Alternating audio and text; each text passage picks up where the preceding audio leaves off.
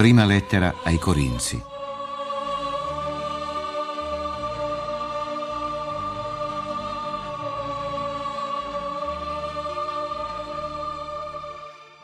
Paolo, chiamato per volontà di Dio apostolo di Cristo Gesù, e il fratello Sostene, alla Chiesa di Dio che è a Corinto, ai santificati in Cristo Gesù, chiamati ad essere santi con tutti quelli che in ogni luogo invocano il nome del Signore nostro Gesù Cristo, nostro e loro. Grazia a voi e pace da Dio nostro Padre e dal Signore Gesù Cristo. Ringrazio il mio Dio continuamente per voi, per la grazia di Dio che vi è stata data in Cristo Gesù, perché siete stati arricchiti in Lui di ogni cosa, di ogni parola e scienza. La testimonianza di Cristo si è infatti stabilita fra voi con tale solidità che nessun dono più vi manca, mentre aspettate la manifestazione del Signore nostro Gesù Cristo. Egli vi renderà saldi sino alla fine, irreprensibili nel giorno del Signore nostro Gesù Cristo. È fedele Dio, dal quale siete stati chiamati alla comunione con il Figlio suo Gesù Cristo, Signore nostro.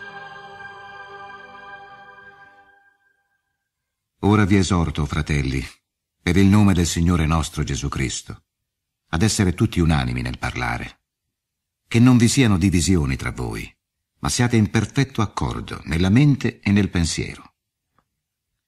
Mi fu segnalato infatti sul conto vostro, o fratelli, dalla gente di Cloe, che vi sono contese tra voi.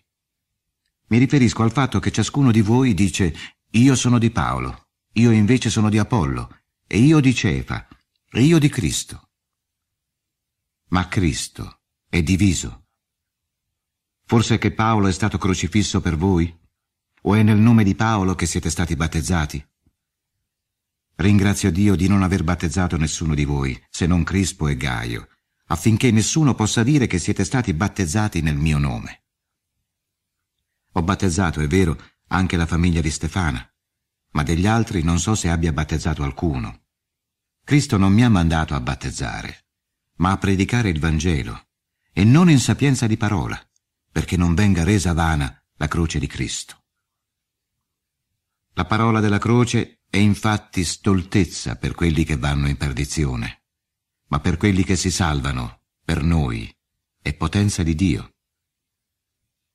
Sta scritto, infatti: distruggerò la sapienza dei sapienti, e l'intelligenza degli intelligenti riproverò. Dov'è il sapiente? Dove lo scriba? Dove l'intellettuale di questo mondo? Non ha forse Dio dimostrato stolta la sapienza di questo mondo? Poiché infatti nel disegno sapiente di Dio il mondo non conobbe Dio con la sapienza, piacque a Dio di salvare quelli che credono con la stoltezza della predicazione. E mentre i giudei chiedono miracoli e i greci cercano la sapienza, noi predichiamo Cristo crocifisso, scandalo per i giudei, stoltezza per i pagani.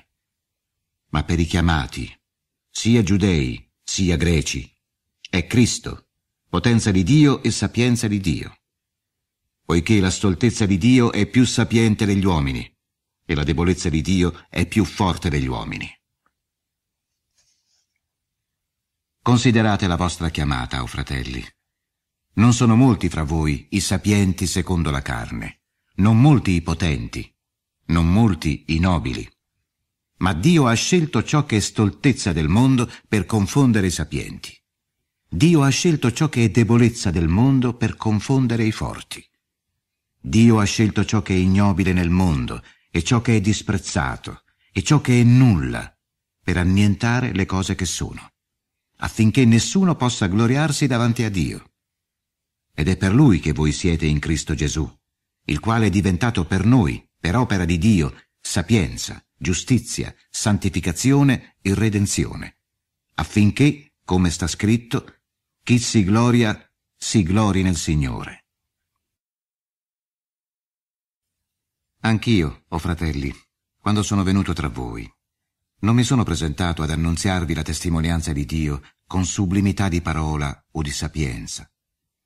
Mi ero proposto di non sapere altro in mezzo a voi che Gesù Cristo e Lui crocifisso. e fui in mezzo a voi nella debolezza e con molto timore e tremore.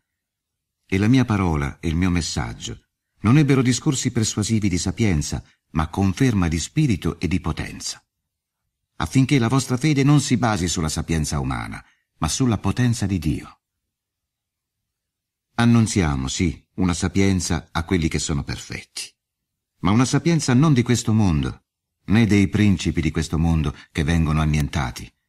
Annunziamo una sapienza divina, avvolta nel mistero, che fu a lungo nascosta e che Dio ha preordinato prima dei tempi per la nostra gloria.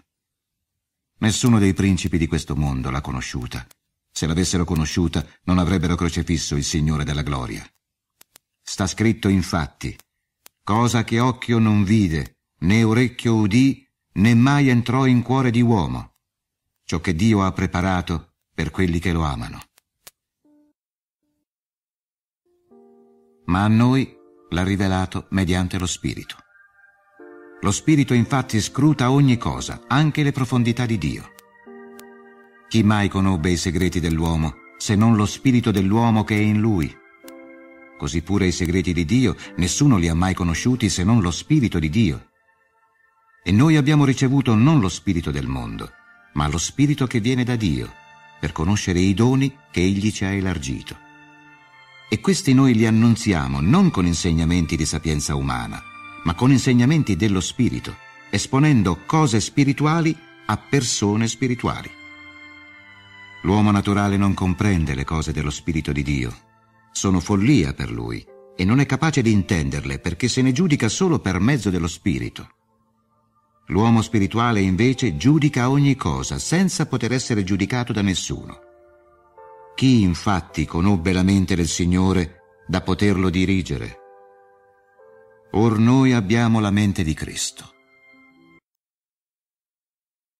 Ed io, o fratelli, non ho potuto parlare a voi come a uomini spirituali, ma come a esseri di carne, come a infanti in Cristo.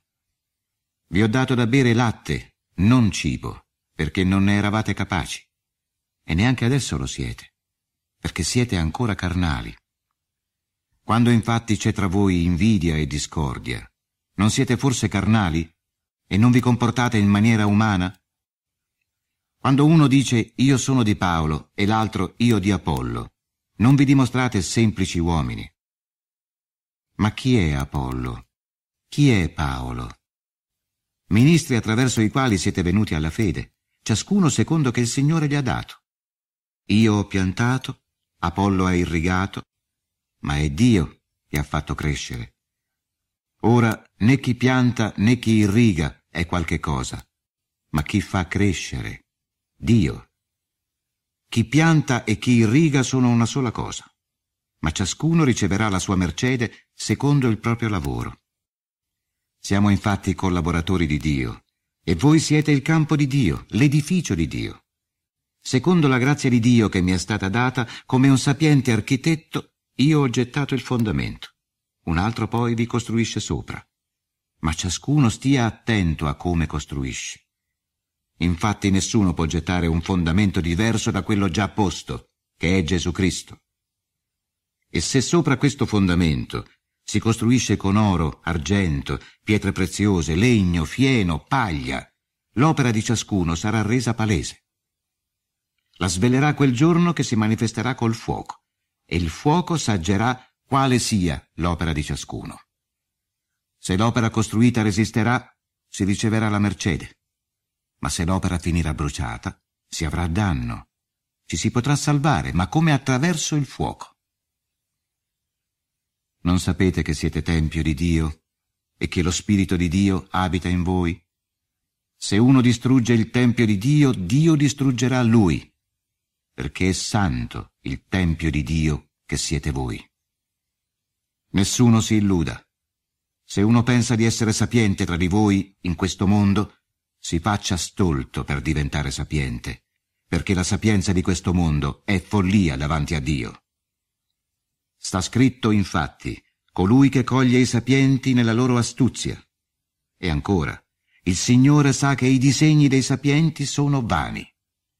Quindi nessuno ponga la sua gloria negli uomini, perché tutto è vostro, e Paolo, e Apollo, e Cefa, e il mondo, e la vita, e la morte, e il presente, e il futuro, tutto è vostro.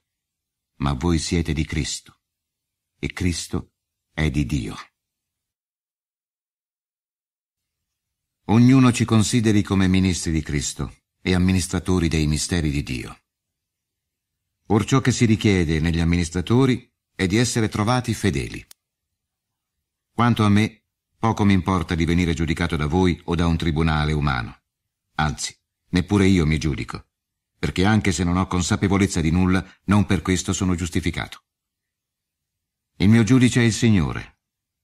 Non vogliate perciò giudicare di nulla prima del tempo, fino a quando venga il Signore. Egli metterà in luce i segreti delle tenebre e manifesterà le intenzioni del cuore, e allora ciascuno avrà la sua lode da Dio. Queste cose, o fratelli, le ho applicate a me e ad Apollo per vostro profitto, affinché in noi apprendiate a non andare oltre quello che sta scritto e non continuiate a gonfiarvi in favore dell'uno contro l'altro. Infatti, chi ti distingue? Che cosa possiedi che non l'abbia ricevuto? E se l'hai ricevuto, perché te ne vanti come se non l'avessi ricevuto? Già siete sazi, già siete diventati ricchi. Senza di noi siete entrati nel regno. O foste davvero entrati, perché anche noi potessimo regnare con voi. Mi sembra in realtà che Dio abbia messo noi apostoli all'ultimo posto, come dei condannati a morte, poiché siamo stati resi spettacolo al mondo, agli angeli e agli uomini. Noi stolti a motivo di Cristo, voi sapienti in Cristo. Noi deboli, voi forti. Noi disprezzati, voi onorati. Fino a questo momento soffriamo la fame, la sete, la nudità. Veniamo schiaffeggiati, andiamo erranti e fatichiamo lavorando con le nostre mani. Insultati benediciamo, perseguitati sopportiamo, calunniati confortiamo. Fino al presente siamo divenuti come la spazzatura del mondo, il rifiuto di tutti. Non per farvi arrossire vi scrivo questo, ma per ammonirvi, come miei figli carissimi. Potreste infatti avere anche diecimila pedagoghi in Cristo, ma non certo molti padri. Io invece vi ho generato in Cristo Gesù, mediante il Vangelo. Vi esorto dunque, fatevi miei imitatori. Per questo appunto ho mandato da voi Timoteo, mio figlio diletto e fedele nel Signore, a ricordarvi le vie che vi ho indicato in Cristo, come insegno dappertutto, in ogni chiesa. Come se io non dovessi più venire da voi, alcuni si sono insuperbiti. Ma verrò presto, se piacerà al Signore, e vorrò vedere allora non le parole di quelli che si sono gonfiati, ma ciò che sanno fare.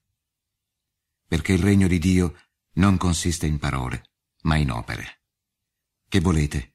Che venga a voi con la verga, o nella carità e con spirito di dolcezza? Si sente parlare niente di meno che di impudicizia tra voi, e di una impudicizia tale che non capita neanche tra i pagani, al punto che uno conviva con la moglie di suo padre. E voi siete ricolmi di orgoglio, e non vi siete rammaricati, affinché si togliesse da voi chi ha compiuto una tale azione.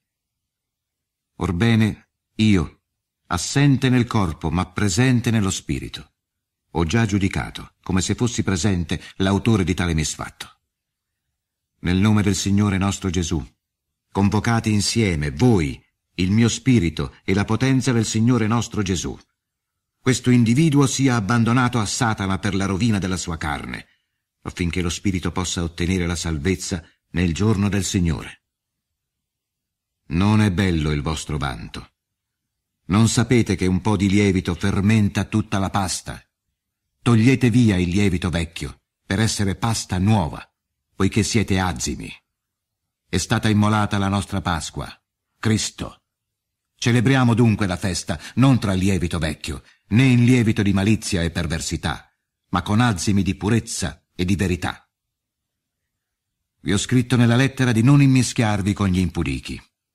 Non mi riferivo agli impudichi di questo mondo, o ai cupidi, ai rapaci, o agli idolatri, altrimenti dovreste uscire dal mondo. Ma ora vi scrivo di non immischiarvi con chi si dice fratello ed è impudico, o cupido, o idolatra, o blasfemo, o ubriacone, o ladro. Con questi tali non dovete neanche mettervi a mensa. Tocca forse a me giudicare quelli di fuori? Non sono quelli di dentro che voi giudicate? Quelli di fuori li giudicherà Dio. Togliete quel perverso di mezzo a voi. V'è tra di voi chi, avendo una questione con un altro, ha l'ardire di farsi giudicare dagli ingiusti anziché dai santi? O non sapete che i santi giudicheranno il mondo? E se da voi viene giudicato il mondo, sareste incapaci di giudizi da nulla? Non sapete che giudicheremo gli angeli, quanto più dunque le cose di questa vita. Quando perciò doveste giudicare di affari quotidiani, designate a giudici i più umili della Chiesa. Lo dico per farvi arrossire. Cosicché non vi sarebbe nessuno tra di voi saggio da poter fare da intermediario tra i suoi fratelli? Ma un fratello viene chiamato in giudizio dal fratello, e per di più davanti a infedeli. Senza dire che è già una colpa per voi avere liti vicendevoli. Perché non subire piuttosto l'ingiustizia? Perché non lasciarvi piuttosto far torto? Ma voi commettete ingiustizia e recate danno, e ciò ai fratelli. O non sapete che gli ingiusti non erediteranno il regno di Dio? Non illudetevi. Né gli impuri, né gli idolatri, né gli adulteri, né gli effeminati, né i depravati, né i ladri, né i cupidi, né gli ubriaconi, né i maldicenti, né i rapaci erediteranno il regno di Dio. E tali eravate alcuni di voi. Ma siete stati lavati, siete stati santificati, siete stati giustificati nel nome del Signore Gesù Cristo e nello Spirito del nostro Dio. Tutto mi è lecito, ma non tutto giova. Tutto mi è lecito, ma io non mi lascerò dominare da nulla. I cibi sono per il ventre e il ventre per i cibi, ma Dio distruggerà questo e quelli. Il corpo non è per l'impudicizia, bensì per il Signore, e il Signore è per il corpo. E Dio che ha risuscitato il Signore, risusciterà anche noi con la sua potenza. Non sapete che i vostri corpi sono membra di Cristo? Prenderò dunque le membra di Cristo e ne farò membra di meretrice? Non sia mai. O non sapete che chi si unisce a una meretrice forma un corpo solo? I due formeranno, dice, una sola carne. Ma chi si unisce al Signore forma con Lui un solo spirito. Fuggite l'impudicizia. Qualsiasi peccato l'uomo commetta sta fuori del corpo, ma chi commette impudicizia pecca contro il proprio corpo. O non sapete che il vostro corpo è santuario dello Spirito Santo che è in voi, che avete da Dio e che non appartenete a voi stessi? Siete stati comprati a prezzo.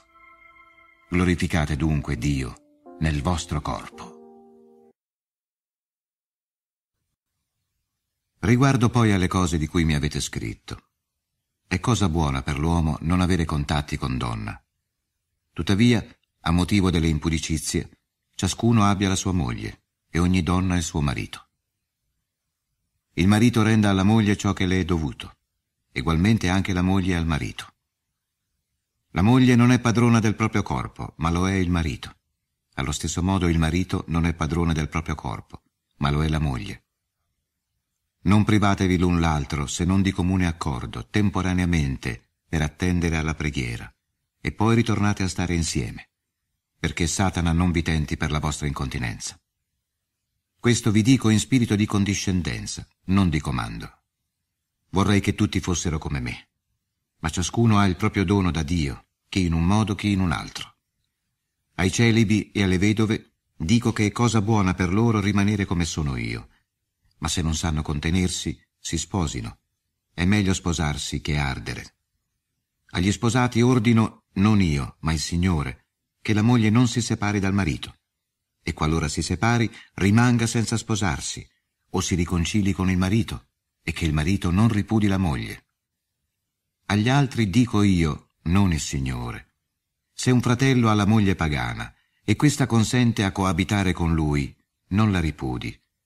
E la donna che abbia il marito pagano, Se questi consente ad abitare con lei, non lo ripudi, perché il marito pagano viene reso santo dalla moglie e la moglie pagana viene resa santa dal fratello, altrimenti i figli sarebbero impuri, mentre invece sono santi.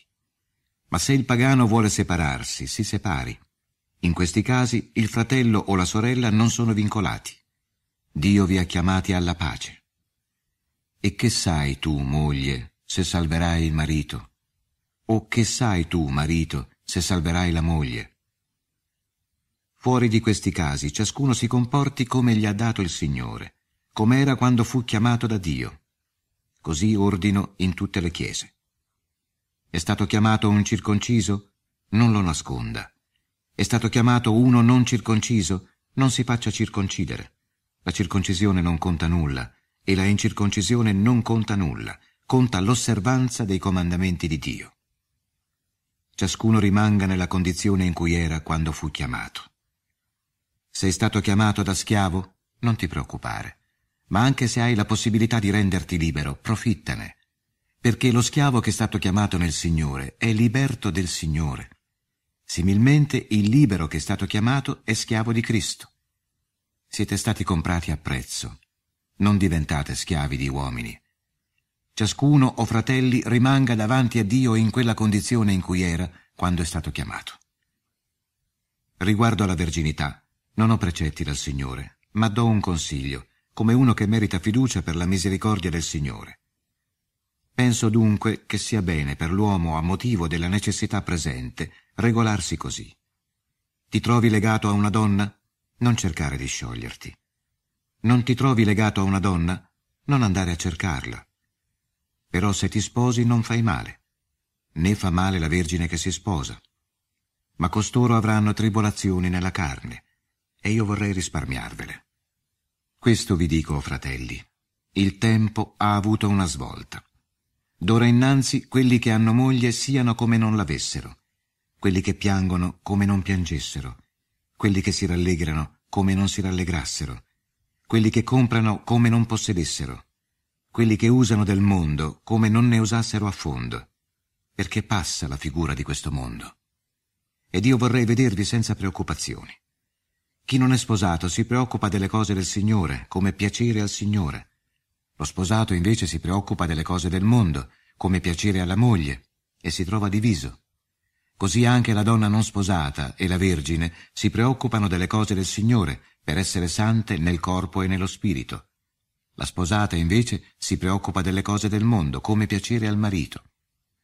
Questo dico a vostro vantaggio, non per gettarvi un laccio, ma per indirizzarvi a ciò che è degno e conduce al Signore senza distrazioni. Se però qualcuno teme di non comportarsi bene con la sua vergine, quando sia in piena età, e conviene che così avvenga, faccia quello che desidera. Non pecca, si sposino. Chi invece ha deciso fermamente nel suo cuore, senza esservi costretto, ma è padrone della sua volontà e ha deliberato in cuor suo di conservare la sua vergine, fa bene. In conclusione, colui che sposa la sua vergine fa bene, e chi non la sposa fa meglio. La moglie è vincolata per tutto il tempo in cui vive il marito. Ma se il marito muore, è libera di sposare chi vuole, purché ciò avvenga nel Signore. Ma se rimane così è meglio, a mio avviso, e credo di avere anch'io lo Spirito di Dio. Riguardo alle carni immolate agli idoli, noi sappiamo, poiché abbiamo tutti la scienza, ma la scienza gonfia, mentre la carità edifica. Se alcuno crede di sapere qualche cosa, non ha ancora appreso come bisogna sapere. Chi invece ama Dio è conosciuto da Lui. Riguardo dunque al mangiare le carni immolate agli idoli, noi sappiamo che un idolo è nulla al mondo e che non esiste che un Dio solo. Anche se infatti vi sono delle pretese divinità nel cielo e sulla terra, come di fatto vi sono molti dei e molti signori, per noi c'è un solo Dio, il Padre, dal quale tutto proviene, e noi siamo per Lui, e un solo Signore, Gesù Cristo, per mezzo del quale sono tutte le cose, e noi siamo per mezzo di Lui. Ma non tutti hanno la scienza, anzi alcuni, per la consuetudine avuta fino al presente con gli idoli, mangiano le carni come carni sacre agli idoli, e la loro coscienza, debole com'è, si macchia. Non sarà certo un alimento a raccomandarci a Dio, né privandocene veniamo a mancare di qualche cosa, né mangiandone ne abbiamo di più. Badate piuttosto che questa vostra libertà non divenga un inciampo per i deboli. Se uno infatti vedesse te che hai la scienza, acconvito in un tempio di idoli, non resterebbe forse la sua coscienza debole spinta a mangiare le carni immolate agli idoli?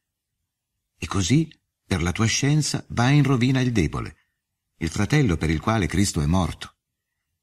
E peccando così contro i fratelli e ferendo la loro coscienza debole, voi peccate contro Cristo. Per questo, se un cibo scandalizza il mio fratello, non mangerò più carne giammai, per non dare scandalo al mio fratello. Non sono forse io libero? Non sono io apostolo? Non ho veduto Gesù nostro Signore? Non siete voi opera mia nel Signore? Se per altri non sono apostolo, per voi almeno lo sono. Voi siete il sigillo del mio apostolato nel Signore. Questa è la mia difesa contro quelli che mi giudicano. Non abbiamo il diritto di mangiare e di bere. Non abbiamo il diritto di condurre con noi una sorella come fanno gli altri apostoli e i fratelli del Signore e Cefa. O solo io e Barnaba non abbiamo il diritto di non lavorare. Chi mai milita a proprie spese? Chi pianta una vigna e non ne mangia il frutto? O chi pascola un gregge senza cibarsi del latte del medesimo? Dico forse questo da un punto di vista umano? O non dice così anche la legge? Sta scritto infatti nella legge di Mosè: non metterai la museruola al bue che trebbia. Forse che Dio si dà pensiero dei buoi? O non parla evidentemente per noi? Certamente fu scritto per noi, poiché è naturale per l'aratore arare nella speranza, come per il trebbiatore trebbiare nella speranza di avere la sua parte. Se noi abbiamo seminato in voi le cose spirituali, è gran cosa se mietiamo beni materiali. Se gli altri hanno tale diritto su di voi, non l'avremmo noi di più. Ma non abbiamo voluto servirci di questo diritto, bensì sopportiamo ogni cosa per non recare intralcio al Vangelo di Cristo. Non sapete che quelli che celebrano il culto traggono il vitto dal tempio e quelli che attendono all'altare hanno parte dell'altare? Così anche il Signore ha disposto che quelli che annunziano il Vangelo vivano del Vangelo. Ma io non mi sono avvalso di nessuno di questi diritti, né ve ne scrivo perché ci si regoli in tal modo con me. Preferirei piuttosto morire, che nessuno mi toglierà questo vanto. Non è infatti per me un vanto predicare il Vangelo. Necessità mi spinge, e guai a me se non predico il Vangelo. Se lo facessi di mia iniziativa, ne avrei ricompensa, ma facendolo senza di essa sono depositario di un mandato. Quale sarà dunque il mio merito? Che predicando io offra il Vangelo gratuitamente, senza fare uso del diritto che il Vangelo mi conferisce. Libero com'ero da tutti, mi sono fatto servo di tutti per guadagnare il maggior numero. Mi sono fatto giudeo con i giudei per guadagnare i giudei, sottomesso alla legge, pur non essendo sotto di essa, con quelli soggetti alla legge, per guadagnare quelli che sono soggetti alla legge. Senza legge, pur non essendo senza legge di Dio, ma nella legge di Cristo, con quelli senza legge, per guadagnare coloro che sono senza legge. Mi sono fatto debole con i deboli, per guadagnare i deboli. Mi sono fatto tutto a tutti, per salvare in ogni modo qualcuno. E tutto faccio per il Vangelo, per diventarne partecipe con loro. Non sapete che i corridori nello stadio corrono tutti, ma uno solo ottiene il premio. Voi dovete correre in modo da guadagnarlo, ed ogni atleta si astiene da tutto. Essi lo fanno per ottenere una corona che appassisce. Noi invece una indistruttibile. E io corro, ma non come chi è senza meta. Faccio il pugilato, ma non come chi batte l'aria, bensì tratto duramente il mio corpo e lo trascino in schiavitù, perché non succeda che, mentre predico agli altri, venga riprovato io stesso. Non voglio infatti che ignoriate, o fratelli, che i nostri padri sono stati tutti sotto la nube, tutti hanno attraversato il mare, tutti sono stati battezzati in Mosè, nella nube e nel mare, tutti hanno mangiato lo stesso cibo spirituale, tutti hanno bevuto la stessa bevanda spirituale. Bevevano infatti da una roccia spirituale che li accompagnava, quella roccia era Cristo. Ma Dio non si compiacque della maggior parte di loro, e furono atterrati nel deserto. Queste cose accaddero come esempi per noi, perché non desiderassimo cose cattive, come essi le desiderarono. Non divenite idolatri, come alcuni di loro, come sta scritto. Il popolo si sedette a mangiare e a bere, e poi si alzò a divertirsi. Né abbandoniamoci alla fornicazione, come si abbandonarono alcuni di essi, e ne caddero in un solo giorno ventitremila. Né mettiamo alla prova il Signore, come alcuni di essi lo misero, e caddero vittime dei serpenti. Né mormorate, come mormorarono alcuni di essi, e caddero vittime dello sterminatore. Ora tutte queste cose accaddero a loro in figura, e sono state scritte per ammonimento nostro, di noi, per i quali è giunta la fine dei tempi. Quindi chi crede di star dritto, guardi di non cadere. Nessuna tentazione vi ha mai colti se non umana. E Dio è fedele, e non permetterà che siate tentati oltre le forze, ma con la tentazione darà anche il mezzo di sopportarla. Perciò, o miei cari, fuggite l'idolatria. Parlo come a persone intelligenti. Giudicate voi stessi quello che dico. Il calice della benedizione che noi benediciamo non è comunione con il sangue di Cristo. Il pane che spezziamo non è comunione con il corpo di Cristo. Essendo uno solo il pane, noi siamo un corpo solo, sebbene in molti, poiché partecipiamo tutti dello stesso pane. Guardate l'Israele secondo la carne. Quelli che mangiano del sacrificio non sono forse in comunione con l'altare? Che dico dunque? Che la carne immolata agli idoli è qualche cosa?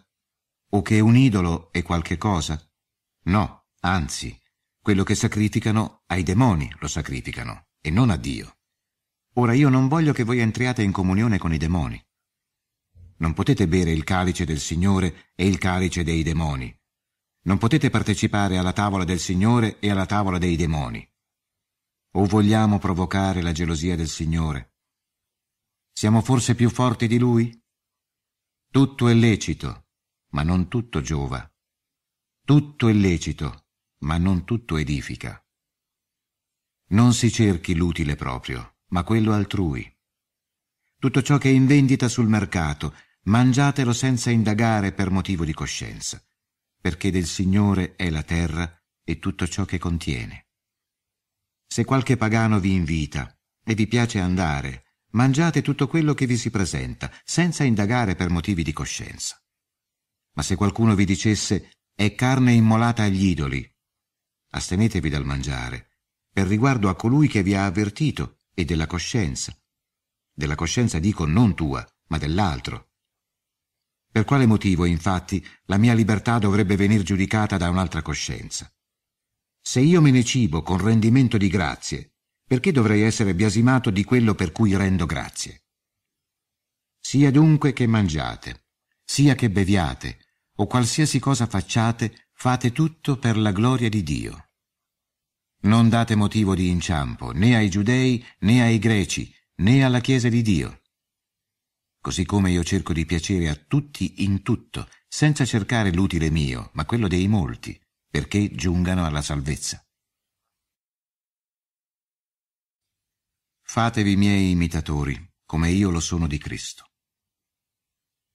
Vi lodo poi, perché vi ricordate molto di me e conservate le tradizioni come ve le ho trasmesse. Voglio che sappiate che capo di ogni uomo è Cristo, e capo della donna è l'uomo, e capo di Cristo è Dio. Ogni uomo che prega o profetizza con il capo coperto manca di riguardo al suo capo, Così ogni donna che prega o profetizza senza velo sul capo manca di riguardo al suo capo, come se fosse rasa. Che se una donna non si copre, si tagli pure i capelli, ma se è vergogna per una donna tagliarsi i capelli o essere rasa, allora si copra. L'uomo non deve coprirsi il capo, essendo immagine e gloria di Dio, mentre la donna è gloria dell'uomo, poiché non l'uomo deriva dalla donna, ma la donna dall'uomo. Né l'uomo fu creato per la donna, ma la donna per l'uomo. Per questo la donna deve portare un segno di dipendenza sul capo, a motivo degli angeli. Tuttavia, nel Signore, né la donna è senza l'uomo, né l'uomo è senza la donna. Se infatti la donna deriva dall'uomo, anche l'uomo ha vita dalla donna, e tutto proviene da Dio. Giudicatene voi stessi. È conveniente che una donna faccia preghiera a Dio col capo scoperto. Non ci insegna la natura stessa che è indecoroso per un uomo lasciarsi crescere i capelli, mentre è onorifico per una donna lasciarseli crescere. La chioma è data a lei a guisa di velo, che se qualcuno vuole contestare, noi non abbiamo questa consuetudine, e neanche le chiese di Dio. E mentre vi do questi ordini, non posso darvi, perché le vostre riunioni non sono per vostro vantaggio, ma per vostro danno. Sento innanzitutto che quando vi radunate in assemblea vi sono divisioni tra voi, e in parte lo credo. È necessario infatti che avvengano anche divisioni tra di voi, affinché si manifestino quelli che sono di virtù provata in mezzo a voi. Quando dunque vi radunate insieme, il vostro non è un mangiare la cena del Signore. Infatti ciascuno, partecipando alla cena, mangia prima il proprio pasto, e così l'uno ha fame e l'altro è ubriaco. Non avete forse le vostre case per mangiare e bere? O volete gettare il disprezzo sulla Chiesa di Dio e fare arrossire chi non ha niente? Che debbo dirvi? Devo lodarvi? In questo non vi lodo.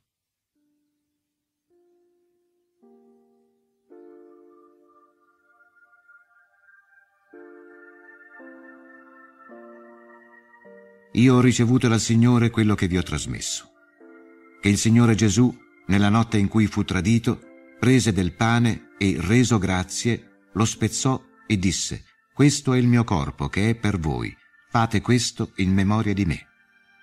Allo stesso modo, dopo aver cenato, prese anche il calice dicendo: «Questo calice è la nuova alleanza nel mio sangue, fate questo tutte le volte che ne berrete in memoria di me». Quindi tutte le volte che voi mangiate questo pane e bevete a questo calice, annunziate la morte del Signore finché Egli venga. Perciò chiunque mangia il pane o beve al calice del Signore indegnamente è reo del corpo e del sangue del Signore. Ciascuno esamini se stesso e poi mangi il pane e beva il calice. Perché chi mangia e beve senza discernere il corpo mangia e beve la propria condanna. È per questo che tra voi vi sono molti malati e infermi, e un buon numero sono morti. Che se ci esaminassimo noi stessi, non verremmo giudicati, ma messi sull'avviso dal Signore, veniamo corretti, per non essere poi condannati insieme al mondo. Quindi, o miei fratelli, quando vi radunate per la cena, aspettatevi gli uni gli altri, e se qualcuno ha fame mangi a casa, onde non vi raduniate per vostra condanna. Quanto al resto, darò disposizioni quando verrò. Riguardo ai doni dello Spirito, o fratelli, non voglio che restiate nell'ignoranza. Sapete che quando eravate pagani vi lasciavate trasportare verso gli idoli muti, secondo l'ispirazione del momento. Perciò vi dichiaro che nessuno, mosso dallo Spirito di Dio, può dire maledizione a Gesù. E nessuno può dire Gesù Signore se non in virtù dello Spirito Santo. C'è poi varietà di doni, ma un solo Spirito. C'è varietà di ministeri, ma un solo Signore. C'è varietà di operazioni, ma un solo Dio che opera tutto in tutti. E da ciascuno è data la manifestazione dello Spirito per l'utilità comune. A uno viene data dallo Spirito parola di scienza, a uno la fede per lo stesso spirito, a un altro il dono delle guarigioni nell'identico spirito, a uno il potere dei prodigi, a un altro il dono della profezia, a un altro il discernimento degli spiriti, a un altro la varietà delle lingue, a un altro l'interpretazione delle lingue. Ma tutte queste cose le opera il medesimo e identico spirito, distribuendole a ciascuno come vuole. Come il corpo, pur essendo uno, ha molte membra, e tutte le membra, pur essendo molte, sono un corpo solo, così anche il Cristo. Siamo stati infatti battezzati tutti in un solo spirito, per formare un corpo solo, sia giudei, sia greci, sia schiavi, sia liberi, e tutti siamo stati abbeverati nel medesimo spirito. Ora, il corpo non risulta di un membro solo, ma di molte membra. Se il piede dicesse, siccome io non sono mano, non appartengo al corpo, non per questo non farebbe parte del corpo. E se l'orecchio dicesse, siccome io non sono occhio, non appartengo al corpo, non per questo non farebbe parte del corpo. Se il corpo fosse tutto occhio, dove sarebbe l'udito? Se fosse tutto udito, dove l'odorato? Ma Dio ha disposto le membra in modo distinto nel corpo, come ha voluto. Che se tutto fosse un membro solo, dove sarebbe il corpo? Invece molte sono le membra, ma uno solo è il corpo. E l'occhio non può dire alla mano, non ho bisogno di te, né la testa ai piedi, non ho bisogno di voi. Che anzi quelle membra del corpo che sembrano più deboli sono più necessarie, e quelle che riteniamo più ignobili le circondiamo di maggior rispetto, e quelle indecorose ricevono più riguardo, mentre quelle decorose non ne hanno bisogno. Ma Dio ha contemperato il corpo, conferendo maggiore onore a chi ne mancava, perché non vi fosse disunione nel corpo, ma le membra cooperassero al bene vicendevole. Quindi, se un membro soffre, tutte le membra ne soffrono. Se un membro è onorato, tutte le membra gioiscono con lui. Ora voi siete corpo di Cristo e sue membra, ciascuno in particolare. Alcuni sono stati posti da Dio nella Chiesa al primo grado come apostoli, al secondo come profeti, al terzo come dottori. Poi vengono i prodigi, poi i doni di guarigione, quelli che hanno il dono dell'assistenza, del governo, delle lingue. Sono forse tutti apostoli, tutti profeti, tutti dottori, tutti operatori di prodigi, tutti possiedono doni di guarigione, tutti parlano in lingue, tutti fanno da interpreti. Voi però aspirate ai doni maggiori. Or io vi addito una via ancora più eccellente.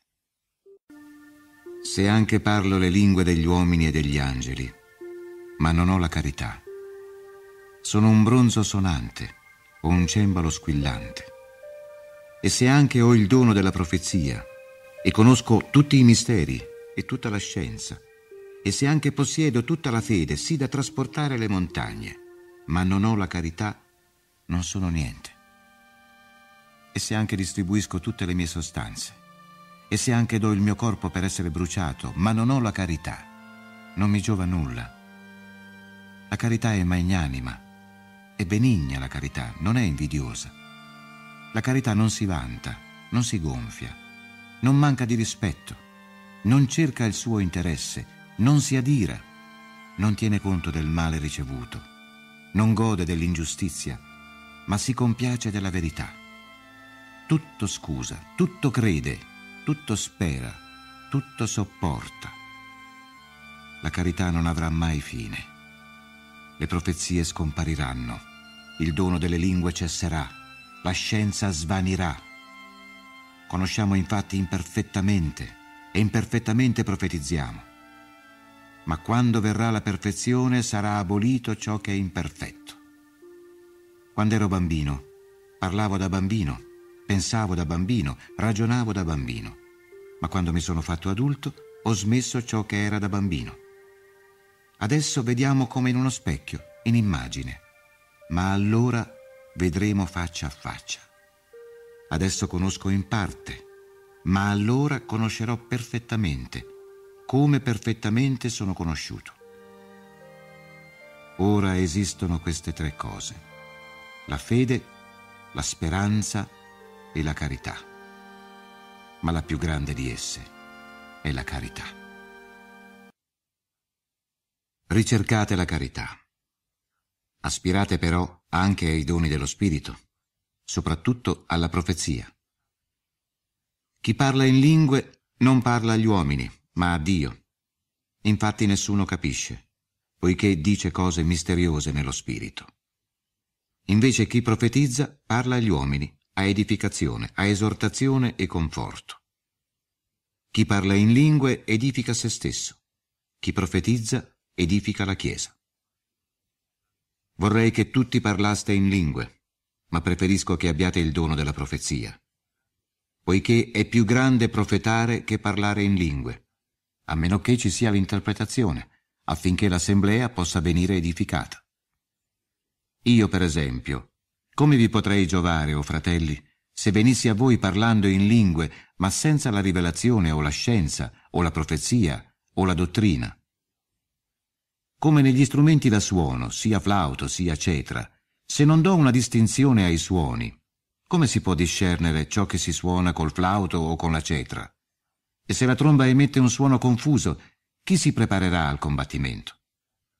Così anche voi, se non articolate parole chiare con la lingua, come si potrà comprendere ciò che viene detto? Parlereste al vento. Nel mondo vi sono tante varietà di suoni, e nessuno è senza significato. Ma se io non conosco il valore del suono, sono come un barbaro per colui che mi parla, e anche per me il parlante è come un barbaro. Quindi anche voi, poiché desiderate i doni dello Spirito, cercate di averne in abbondanza, ma per l'edificazione della comunità. Chi parla in lingue preghi di poterle interpretare. Quando infatti prego in lingue, il mio spirito prega, ma la mia intelligenza rimane senza frutto. Che fare dunque? Pregherò con lo spirito, ma pregherò anche con l'intelligenza. Canterò con lo spirito, ma canterò anche con l'intelligenza. Che se tu benedici soltanto con lo spirito, colui che assiste come semplice uditore, come potrebbe dire l'amen al tuo ringraziamento, dal momento che non capisce quello che dici? Tu puoi fare un bel ringraziamento, ma l'altro non viene edificato. Grazie a Dio io parlo in lingue molto più di tutti voi. Ma in assemblea preferisco dire cinque parole con la mia intelligenza, per istruire anche gli altri, che non diecimila parole in lingue. Fratelli, non comportatevi da bambini nel giudicare, siate fanciulli quanto a malizia, ma adulti nei giudizi. Sta scritto nella legge: parlerò a questo popolo con gente di altra lingua e con labbra di stranieri, ma neanche così mi ascolteranno, dice il Signore. Quindi le lingue non sono un segno per quelli che credono, ma per gli infedeli, mentre la profezia non è per gli infedeli, ma per i credenti. Quando, per esempio, si radunasse tutta la comunità e tutti parlassero in lingue e sopraggiungessero dei semplici uditori o degli infedeli, non direbbero che siete impazziti. Quando invece tutti profetassero e sopraggiungesse qualche infedele o semplice uditore, verrebbe convinto da tutti, giudicato da tutti. Sarebbero manifestati i segreti del suo cuore, e prostrandosi a terra adorerebbe Dio, proclamando che veramente Dio è in voi. Che fare dunque, o fratelli? Quando vi radunate, e ciascuno ha un salmo, una dottrina, una rivelazione, e l'uno ha il dono delle lingue, l'altro il dono di interpretarle, si faccia tutto per l'edificazione. Quando si parla in lingue, siano in due o al massimo in tre a parlare, e per ordine, e uno faccia da interprete. Che se non vi è chi interpreta, questi tali tacciano nell'assemblea e parlino a se stessi e a Dio. I profeti parlino in due o tre, gli altri giudichino. Ma se uno di quelli che sono seduti riceve una rivelazione, il primo taccia. Tutti potete profetare, uno per volta, affinché tutti possano apprendere ed essere esortati. Ma le ispirazioni dei profeti devono essere sottomesse ai profeti, perché Dio non è Dio del disordine, ma della pace. Come in tutte le chiese dei santi, le donne nelle assemblee tacciano. Non si permetta loro di parlare, ma siano sottomesse, come dice anche la legge, che se vogliono apprendere qualche cosa, interroghino a casa i loro mariti. È disdicevole per una donna parlare in assemblea. O che forse la parola di Dio è partita da voi, o a voi soltanto è giunta. Chi ritiene di essere profeta o dotato di doni dello Spirito deve riconoscere che quello che scrivo è precetto del Signore. Se non lo riconosce, neppure lui è riconosciuto. Dunque, o miei fratelli, aspirate alla profezia, e quanto al parlare in lingue, non impeditelo, ma tutto avvenga nel decoro e nell'ordine. Vi richiamo poi, o fratelli, il Vangelo che vi ho annunziato e che avete ricevuto, nel quale perseverate e dal quale ricevete la salvezza, se lo ritenete nei termini con cui ve l'ho annunziato, altrimenti avreste creduto invano. Vi ho dunque trasmesso anzitutto quello che ho ricevuto, che Cristo morì per i nostri peccati secondo le Scritture, e che fu sepolto e fu risuscitato il terzo giorno secondo le Scritture, e che apparve a Cefa e poi ai dodici. In seguito apparve a più di cinquecento fratelli in una volta, la maggior parte dei quali vive ancora, mentre alcuni sono morti. Poi apparve a Giacomo, e quindi a tutti gli apostoli. Infine apparve anche a me, ultimo di tutti come un aborto. Io infatti sono l'ultimo fra gli apostoli, neanche degno di venire chiamato apostolo, perché ho perseguitato la Chiesa di Dio. Per grazia di Dio sono quello che sono, e la sua grazia in me non fu vana, anzi ho faticato più di tutti loro. Non io, invero, ma la grazia di Dio con me. Sia dunque io, sia loro, così predichiamo, e così avete creduto. Ora, se si predica che Cristo fu risuscitato dai morti, come possono dire alcuni tra voi che non si dà risurrezione dai morti? Che se non si dà risurrezione dai morti, neanche Cristo fu risuscitato. Ma se Cristo non fu risuscitato, è vana la nostra predicazione, vana la vostra fede. E ci troveremmo ad essere falsi testimoni di Dio, perché abbiamo testimoniato di Dio che ha risuscitato il Messia, mentre non l'avrebbe risuscitato, se fosse vero che i morti non risorgono. Se infatti non si dà risurrezione di morti, neanche Cristo è risorto. E se Cristo non è risorto, è inutile la vostra fede, e voi siete ancora nei vostri peccati. E anche quelli che si sono addormentati in Cristo sono perduti. Se avessimo speranza in Cristo soltanto in questa vita, saremmo i più miserabili di tutti gli uomini. Ma invece Cristo è stato risuscitato dai morti, primizia di quelli che dormono. Poiché se per un uomo venne la morte, per un uomo c'è anche la risurrezione dei morti. E come tutti muoiono in Adamo, così tutti saranno vivificati in Cristo, ma ciascuno al suo posto. Prima Cristo, che è la primizia, poi alla sua venuta quelli di Cristo. Quindi la fine, quando consegnerà il regno a Dio Padre, dopo aver annientato ogni principato, potestà e potenza. Deve infatti regnare finché non abbia posto tutti i nemici sotto i suoi piedi. L'ultimo nemico ad essere annientato sarà la morte, perché ogni cosa ha sottoposto ai suoi piedi. Ma quando dice ogni cosa è sottoposta, è chiaro che si eccettua colui che ha sottomesso a lui ogni cosa. E quando tutto gli sarà stato sottomesso, anche egli, il figlio, farà atto di sottomissione a colui che gli ha sottomesso ogni cosa, affinché Dio sia tutto in tutti. Se così non fosse, che cosa farebbero quelli che si battezzano per i morti? Se assolutamente i morti non risorgono, perché si fanno battezzare per loro? E perché ci esponiamo al pericolo continuamente? Ogni giorno io affronto la morte, come è vero che voi siete il mio vanto, o fratelli in Cristo Gesù, Signore nostro. Se soltanto per ragioni umane io avessi combattuto a Efeso contro le fiere, a che mi gioverebbe? Se i morti non risorgono, mangiamo e beviamo, perché domani morremo. Non lasciatevi ingannare. Corrompono i buoni costumi, i discorsi cattivi. Ritornate in voi secondo giustizia, e non peccate. Taluni dimostrano di non conoscere Dio. Lo dico a vostra vergogna. Ma qualcuno dirà: come risorgono i morti? Con quale corpo verranno? Stolto, ciò che tu semini non prende vita se prima non muore. E quello che semini non è il corpo che nascerà, ma un semplice chicco di grano o di altro genere. Dio gli darà un corpo come vuole, a ciascun seme il proprio corpo. Non ogni carne è la medesima carne. Altra è la carne di un uomo, altra quella di un animale, altra quella di un uccello e altra quella di un pesce. Vi sono corpi celesti e corpi terrestri, e altro è lo splendore dei corpi celesti, altro quello dei corpi terrestri, altro è lo splendore del sole, altro quello della luna, altro quello delle stelle. Ogni astro differisce dall'altro nello splendore. Così anche la risurrezione dei morti. Si semina nella corruzione, si risorge nell'incorruttibilità. Si semina nello squallore, si risorge nello splendore. Si semina nell'infermità, si risorge nella potenza. Si semina un corpo naturale, risorge un corpo spirituale. Se infatti c'è un corpo naturale, vi è pure un corpo spirituale.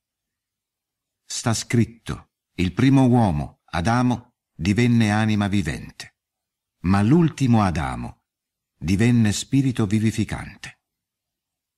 Non vi fu prima il corpo spirituale, ma il naturale, poi lo spirituale. Il primo uomo tratto dalla terra è di polvere, ma il secondo uomo viene dal cielo. Qual è l'uomo di polvere, così sono quelli di polvere, ma qual è il celeste, così saranno i celesti. E come abbiamo portato l'immagine dell'uomo di polvere, così porteremo l'immagine dell'uomo celeste. Vi dico, o fratelli, che la carne e il sangue non possono ereditare il regno di Dio, né ciò che è corruttibile eredita l'incorruttibilità.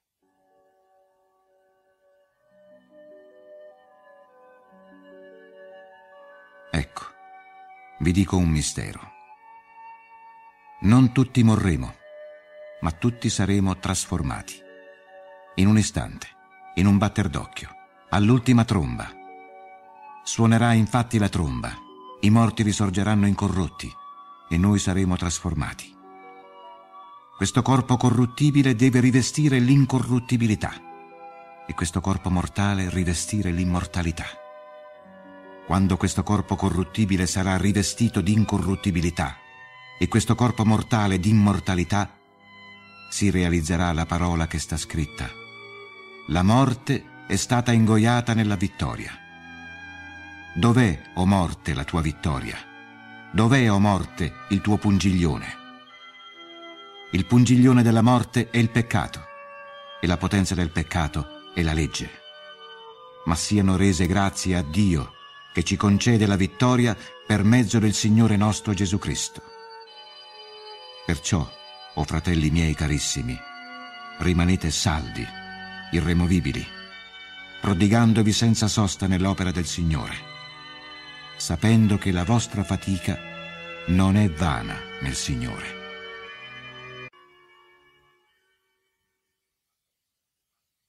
Riguardo poi alla colletta in corso a favore dei santi, fate anche voi come ho ordinato alle chiese della Galazia. Ogni primo giorno della settimana ciascuno metta in disparte, per conservarlo, quel tanto che gli viene bene, onde non si debbano fare collette quando io venga. Quando verrò, manderò con una mia lettera quelli che voi avrete scelto per portare il dono della vostra benevolenza a Gerusalemme. E se sembrerà bene che vada anch'io, partiranno con me. Verrò da voi dopo aver attraversata la Macedonia. Ho infatti intenzione di attraversare la Macedonia e, giunto da voi, mi fermerò. O anche passerò l'inverno per essere poi congedato da voi, dovunque debba andare.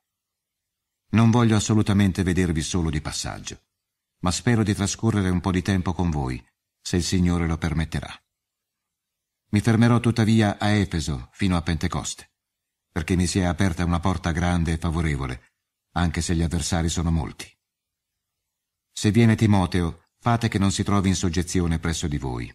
Lavora per l'opera del Signore al pari di me. Perciò nessuno gli manchi di riguardo. Accomiatatelo in pace, perché venga da me che lo aspetto con i fratelli. Quanto al fratello Apollo, io l'ho pregato vivamente di venire da voi con i fratelli, ma non ha voluto saperne di partire adesso, verrà tuttavia quando gli si presenterà l'occasione. Vigilate, state saldi nella fede, siate uomini, siate forti, tutto si faccia tra voi nella carità. Una raccomandazione ancora, o fratelli. Conoscete la famiglia di Stefana, che è primizia dell'Acaia, ed hanno votato se stessi a servizio dei santi. Siate anche voi obbedienti verso di loro e verso quanti collaborano e si affaticano. Godo della presenza di Stefana, di Fortunato e di Acaico, i quali hanno supplito alla vostra mancanza, hanno allietato il mio spirito e allieteranno il vostro. Sappiate riconoscere queste persone. Le chiese dell'Asia vi salutano. Vi salutano molto nel Signore Aquila e Prisca, con la comunità che si raduna nella loro casa. Vi salutano i fratelli tutti. Salutatevi a vicenda con il bacio santo. Il saluto è di mia mano, di Paolo. Se qualcuno non ama il Signore, sia anatema. Maranatha. La grazia del Signore Gesù sia con voi. Il mio affetto con tutti voi in Cristo Gesù.